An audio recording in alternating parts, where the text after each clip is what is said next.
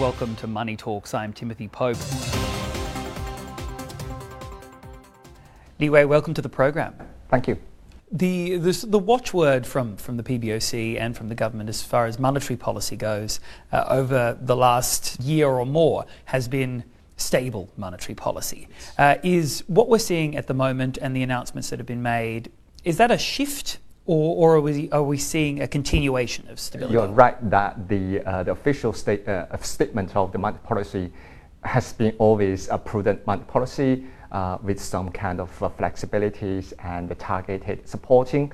Uh, but there is a lot of flexibility in the statement. I think, uh, especially in the past couple of months, from October, November, we're seeing that there's some kind of easing, especially in terms of the lendings to uh, home buyers and developers. And we expect the monetary policy to, to be largely accommodative, at least through the next two quarters until uh, growth in China stabilizes. and uh, we are not expecting further cuts in the triple R, uh, the required resume, resumption uh, ratio. Uh, however, we do expect the PBOC to increase uh, liquidity supply through other measures, for example, open market operations, through repos, through relendings for banks loans to the SMEs, to individual business people, and to uh, innovation, uh, to green development. So uh, we are fairly optimistic that the overall monetary, monetary condition in China will stay stable, accommodative. Um, through the first half of next year uh, in order to stabilize China's economic growth. How important is it that the government gets it right, particularly on the, the property market front? Because, of course, that has been one of the areas of, of greatest concern uh, in, in terms of risk in the economy. I think it's very important because the housing sector is the pillar of China's economy. It accounts for, I mean, uh, I mean, depending on how you how you count the, the, the, numbers, and it could be as much as 25 to 30 percent of the economy is directly or indirect, indirectly uh, linked to the housing sectors. So it's very important industry for China's economy. But nevertheless, I think the government is determined uh, to continue uh, uh adjustment of the housing sectors. It wants to promote uh, long-term sustainable and uh, healthy development. It doesn't want to encourage speculations or over-investment into the sectors.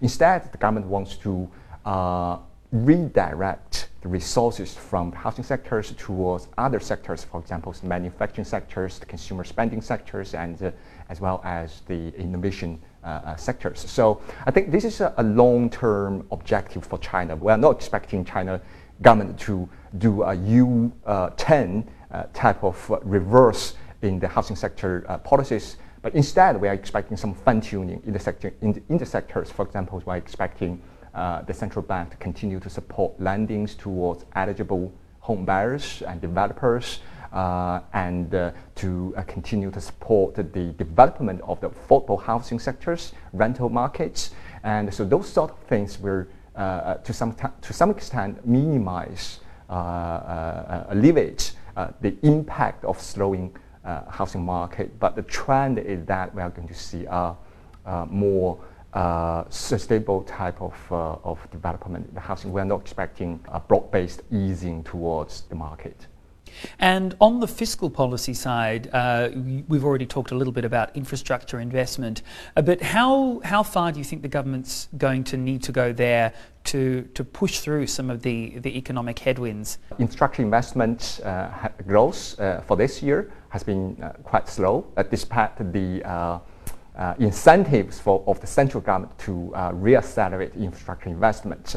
Uh, in November, infrastructure investment growth slowed below 0%. And so we definitely need a faster government spending next year, and especially focusing on the affordable housing sectors and focusing on new infrastructure investments. Uh, so faster government spending is going to be an effective tool uh, to stabilize China's economy in 2022. And uh, also, uh, we are expecting uh, a slightly bigger broad budget deficit for 2022 at 6% GDP, compared with our estimation of 5.5% of GDP this year. People's Bank of China seems to be moving at a bit of a different pace to central banks around the world, other major central banks like the US Fed and the ECB.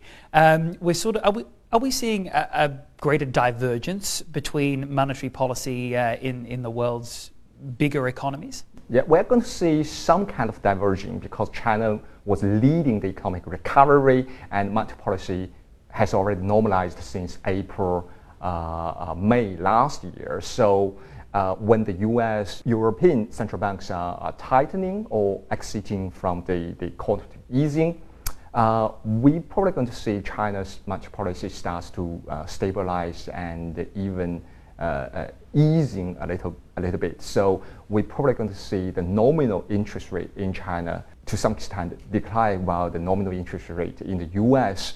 pick up. But if we measure the interest rate difference in real terms, that is take uh, CPI inflation into consideration, then the, norm, the real interest rate differentials between China and the US is going to remain elevated.